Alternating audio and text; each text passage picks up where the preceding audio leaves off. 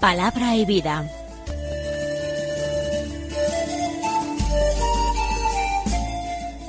Con el padre Manuel Horta desde Sevilla.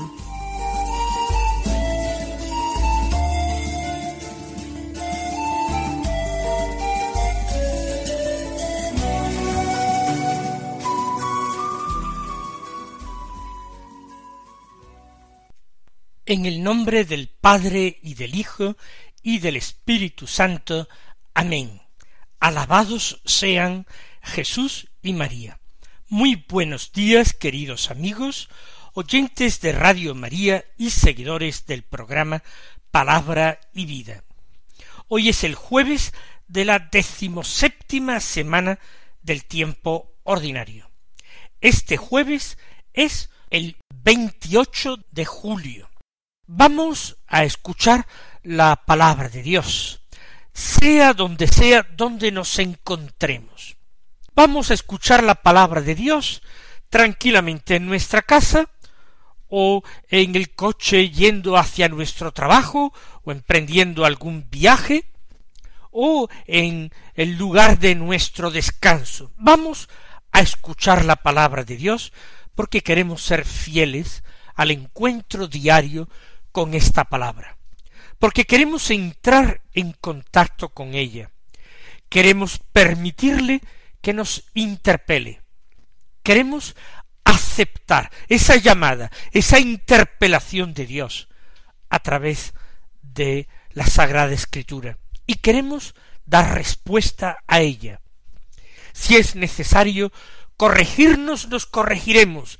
Si hemos de pedir perdón, lo pediremos. Si hay que dar gracias, la daremos. Lo importante es no permanecer mudos ante esta palabra de Dios, sino dar siempre la respuesta que el Señor espera de nosotros, y darla con prontitud, con sinceridad y con generosidad. Prontitud porque la respuesta tenemos que darla hoy, ahora.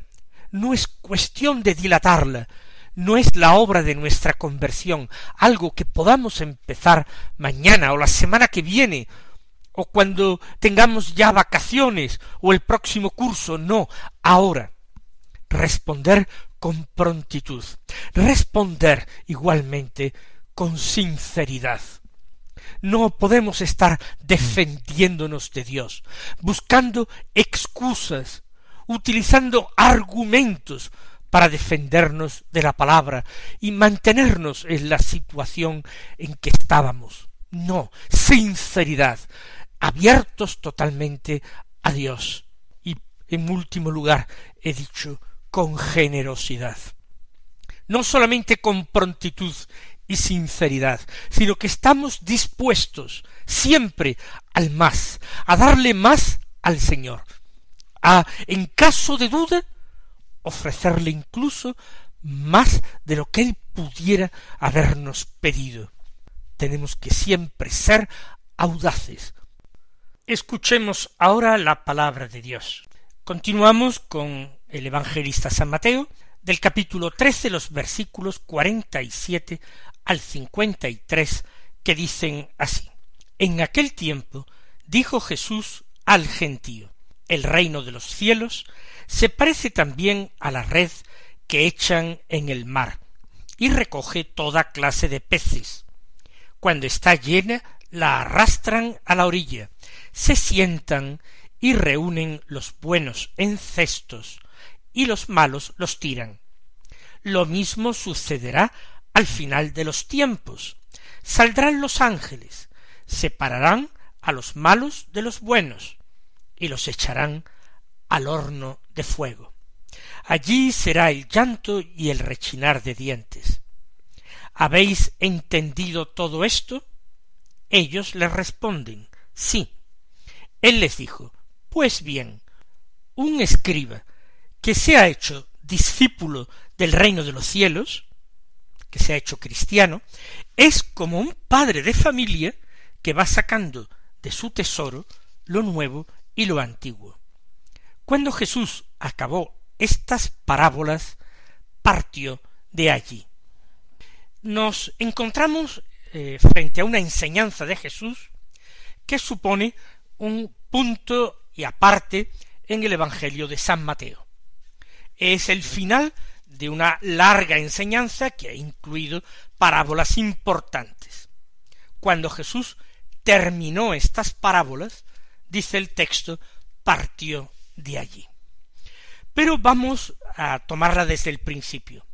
Resulta interesante tomar conciencia de que aunque la primera lectura de ordinario, los días eh, de entre semana, los días de feria, no tiene, no suele tener nada que ver con el Evangelio, primera lectura y Evangelio, hoy sí que ofrece una cierta enseñanza común, o que tienen una raíz común. Jesús pone una comparación a sus discípulos. Lo mismo que en el Antiguo Testamento Dios le ponía una comparación muy visible a Jeremías, visible y cercana, baja al taller del alfarero, lo tenía cerca de su casa. Aquí la comparación que pone Jesús a sus discípulos, muchos de los cuales eran pescadores, es precisamente una comparación relacionada con la pesca. Jesús habla del reino.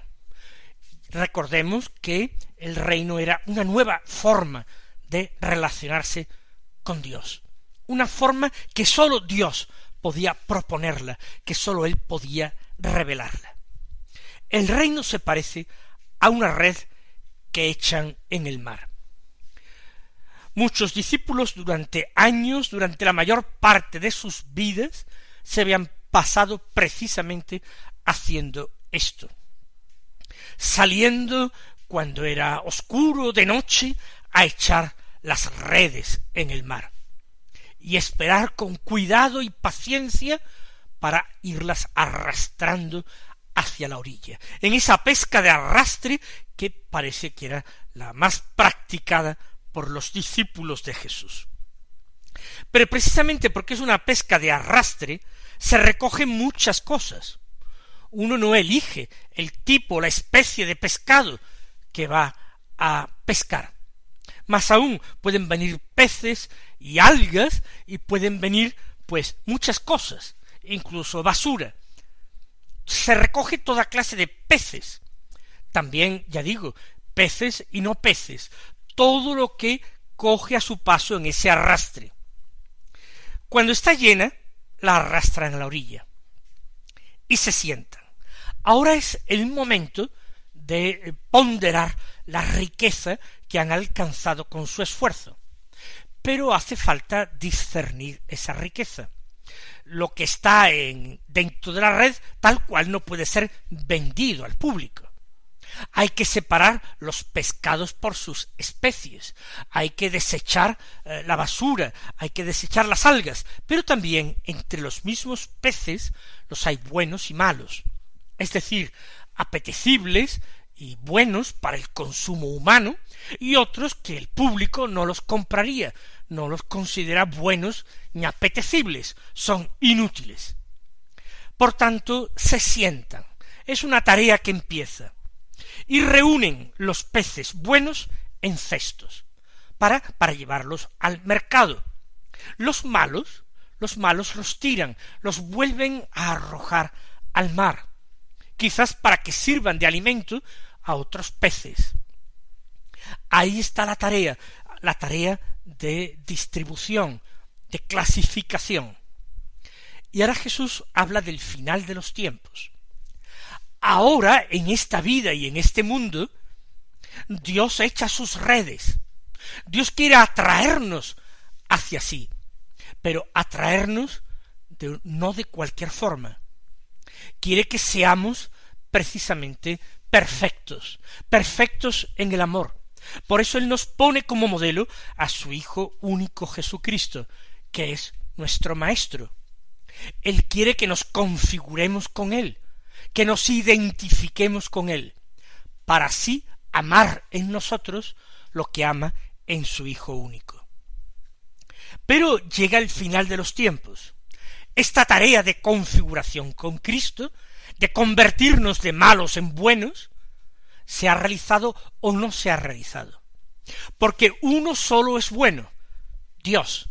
Y para convertirnos de malos, de pecadores en buenos, cristificados, nosotros tenemos que confiar en Dios, ponernos en sus manos, tenemos que dejarnos trabajar por Él, como el barro se deja trabajar por el alfarero. Al final de los tiempos, cuando acabe el tiempo y venga la retribución, los ángeles, que son enviados por Dios, los ejecutores de sus obras, harán como los pescadores sentados en la orilla, separarán a los malos de los buenos. Los que hayan alcanzado esa identificación con Cristo, de los que no lo hayan hecho y hayan preferido vivir en el pecado, en el pecado obstinado, el pecado como negación de Dios o como negación del amor al prójimo. Y harán como los pescadores. A los malos peces, a los inútiles, los tirarían de nuevo al mar. Aquí nos dice el Señor que a los malos los echarán al horno encendido. De nuevo una alusión al infierno, como pena o castigo eterno. No podemos bromear con este tema, porque es muy serio, y es un tema revelado y enseñado repetidas veces por Jesús, la posibilidad de la condenación eterna. Si nosotros hacemos oídos sordos a la palabra de Dios, si rehusamos convertirnos, si nos negamos a vivir como Él nos enseña a vivir, amando a Dios y a nuestro prójimo nosotros tenemos que convertirnos, tenemos que cambiar, tenemos que rechazar en nuestras vidas el mal y el pecado para abrirnos a la bondad, a la santidad, a la paciencia y misericordia de Dios. Los malos, dice Jesús, que serán echados fuera y allí será el llanto y el rechinar de dientes. Y termina el Señor con una pregunta. ¿Entendéis esto? Pues bien, un escriba que se ha hecho discípulo del reino de los cielos, que se ha hecho cristiano, es como un padre de familia que va sacando de su tesoro lo nuevo y lo antiguo. Es decir, el escriba cristiano, el que conoce bien las escrituras, es como un buen padre de familia, que va sacando del arca del depósito del almacén de su casa, lo nuevo y lo antiguo, todo lo que es útil y necesario en cada momento, para aprovecharlo. Vamos a aprovecharnos nosotros también de esta enseñanza, vamos a convertirnos al Señor, como digo, ya que la palabra de Dios tan repetidamente nos invita a ello.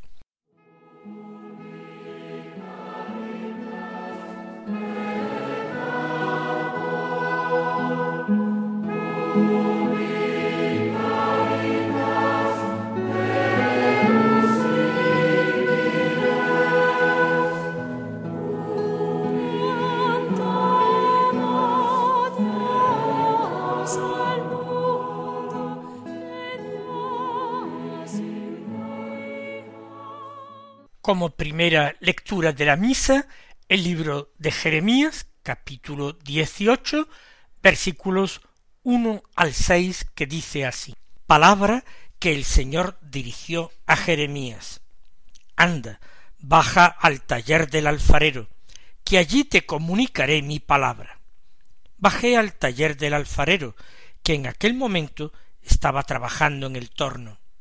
Cuando le salía mal una vasija de barro que estaba torneando, como suele ocurrir al alfarero que trabaja con barro, volvía a hacer otra vasija tal como a él le parecía. Entonces el Señor me dirigió la palabra en estos términos. ¿No puedo yo trataros como este alfarero, casa de Israel? oráculo del Señor.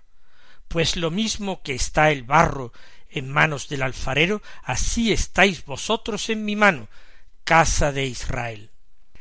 Se trata este texto de Jeremías de una comparación que el mismo Dios pone al profeta, una comparación viva, tomada de la vida real.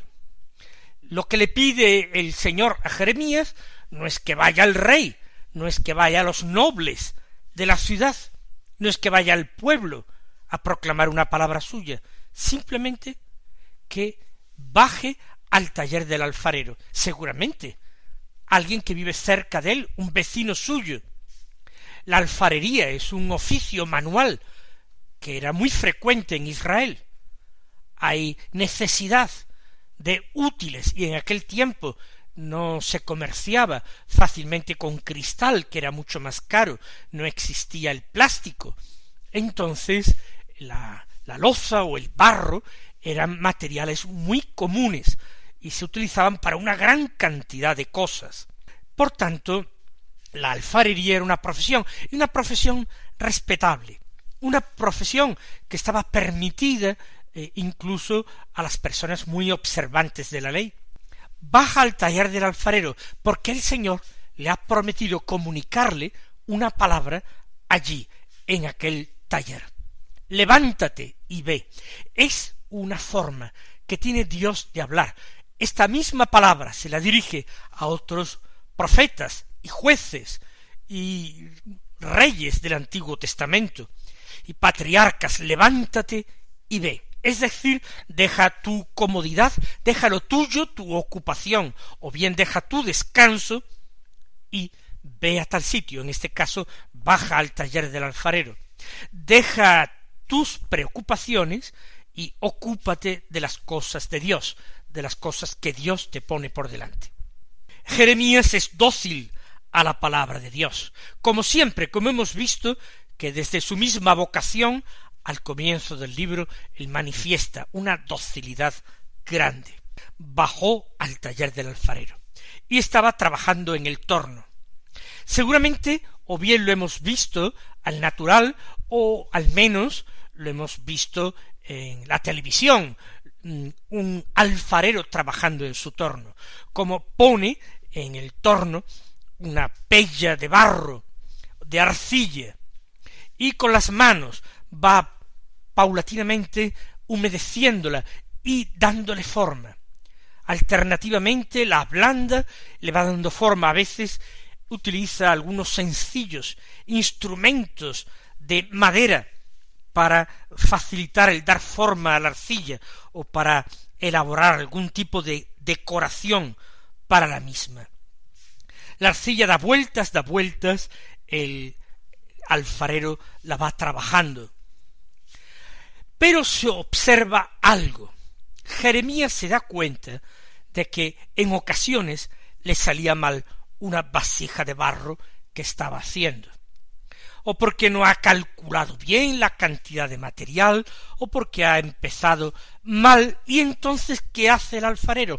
aplasta ese cacharro que está haciendo, lo aplasta, lo vuelve a convertir en una pella de barro, para comenzar otra vez desde el principio.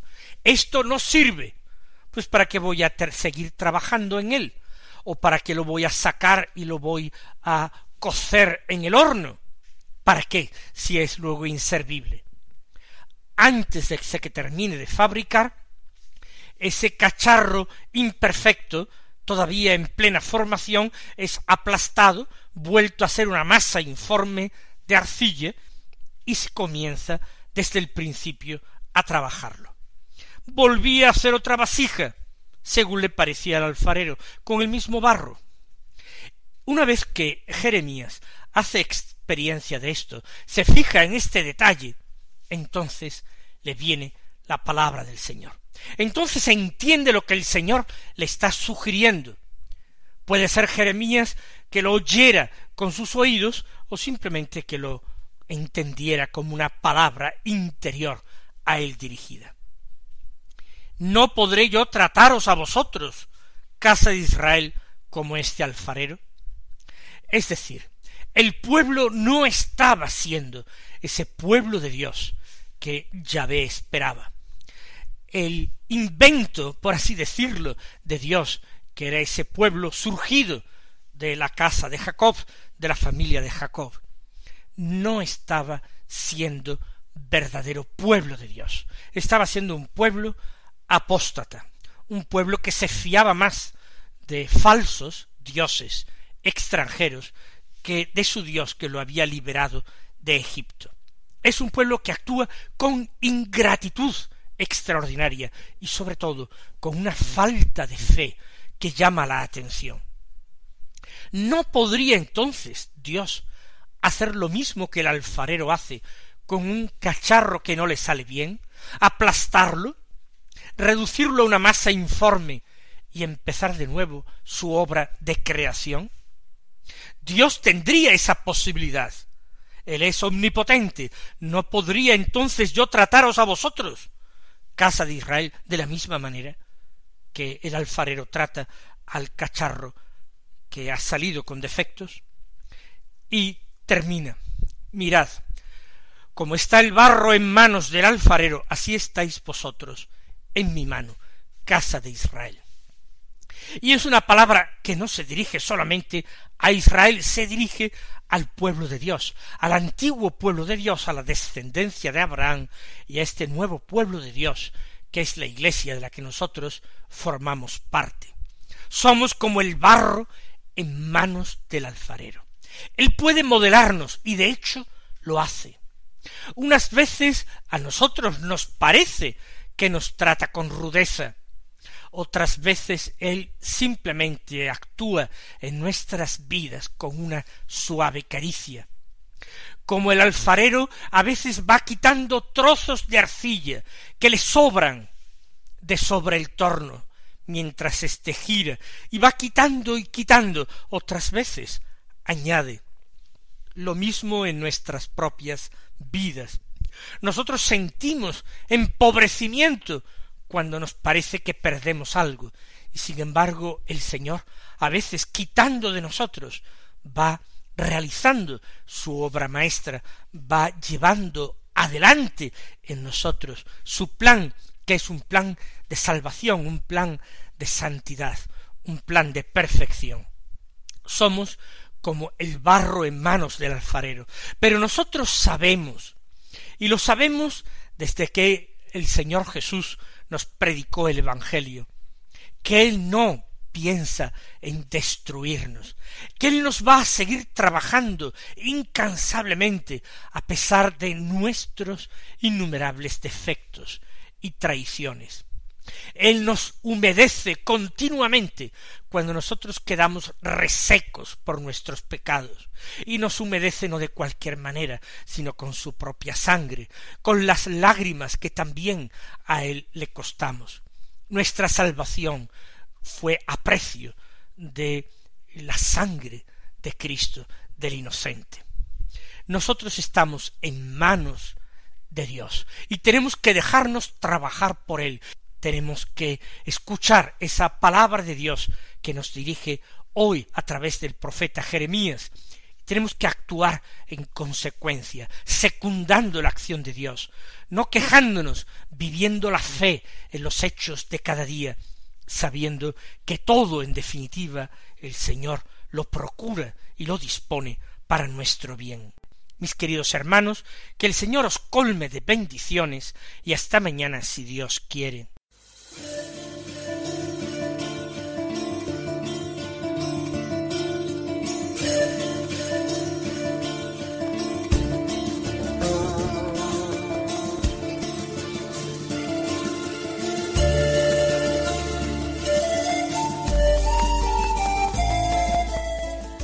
Concluye Palabra y Vida, un programa dirigido desde Sevilla por el Padre Manuel Horta.